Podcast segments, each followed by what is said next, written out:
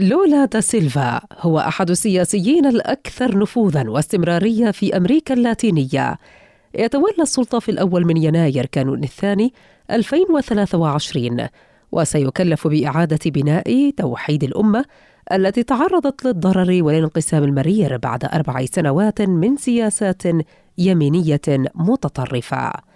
ستكون هذه ثالث فترة رئاسية له بعد أن حكم البرازيل في السابق لفترتين متتاليتين بين عامي 2003 و2010 دا سيلفا أيقونة اليسار البالغ من العمر 77 عاماً قد سجن بتهمة الفساد خلال عامي 2018 و2019 قبل أن تقضي المحكمة العليا ببطلان القضية وتأمر بإخلاء سبيله.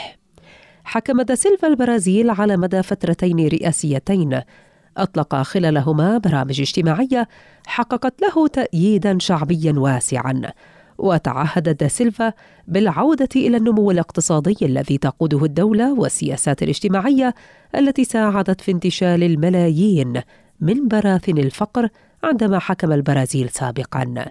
كما وعد بمكافحة تدمير غابات الأمازون الذي وصل الآن إلى أعلى مستوى له منذ خمسة عشر عاماً. وجعل البرازيل رائدة في محادثات المناخ العالمية. حافظ لولا خلال فترتي ولايته على خط الدفاع عن حق تقرير المصير للشعب الفلسطيني وحل دولتين مع حدود عام 67 المعترف بها دوليا. وفي العديد من المحافل الدولية اتخذ موقفا للمطالبة بمزيد من المشاركة المجتمع الدولي في إنهاء الاحتلال العسكري الإسرائيلي وانتهاكاته المستمرة لحق الشعب الفلسطيني. نجاح مسلم لشبكة أجيال.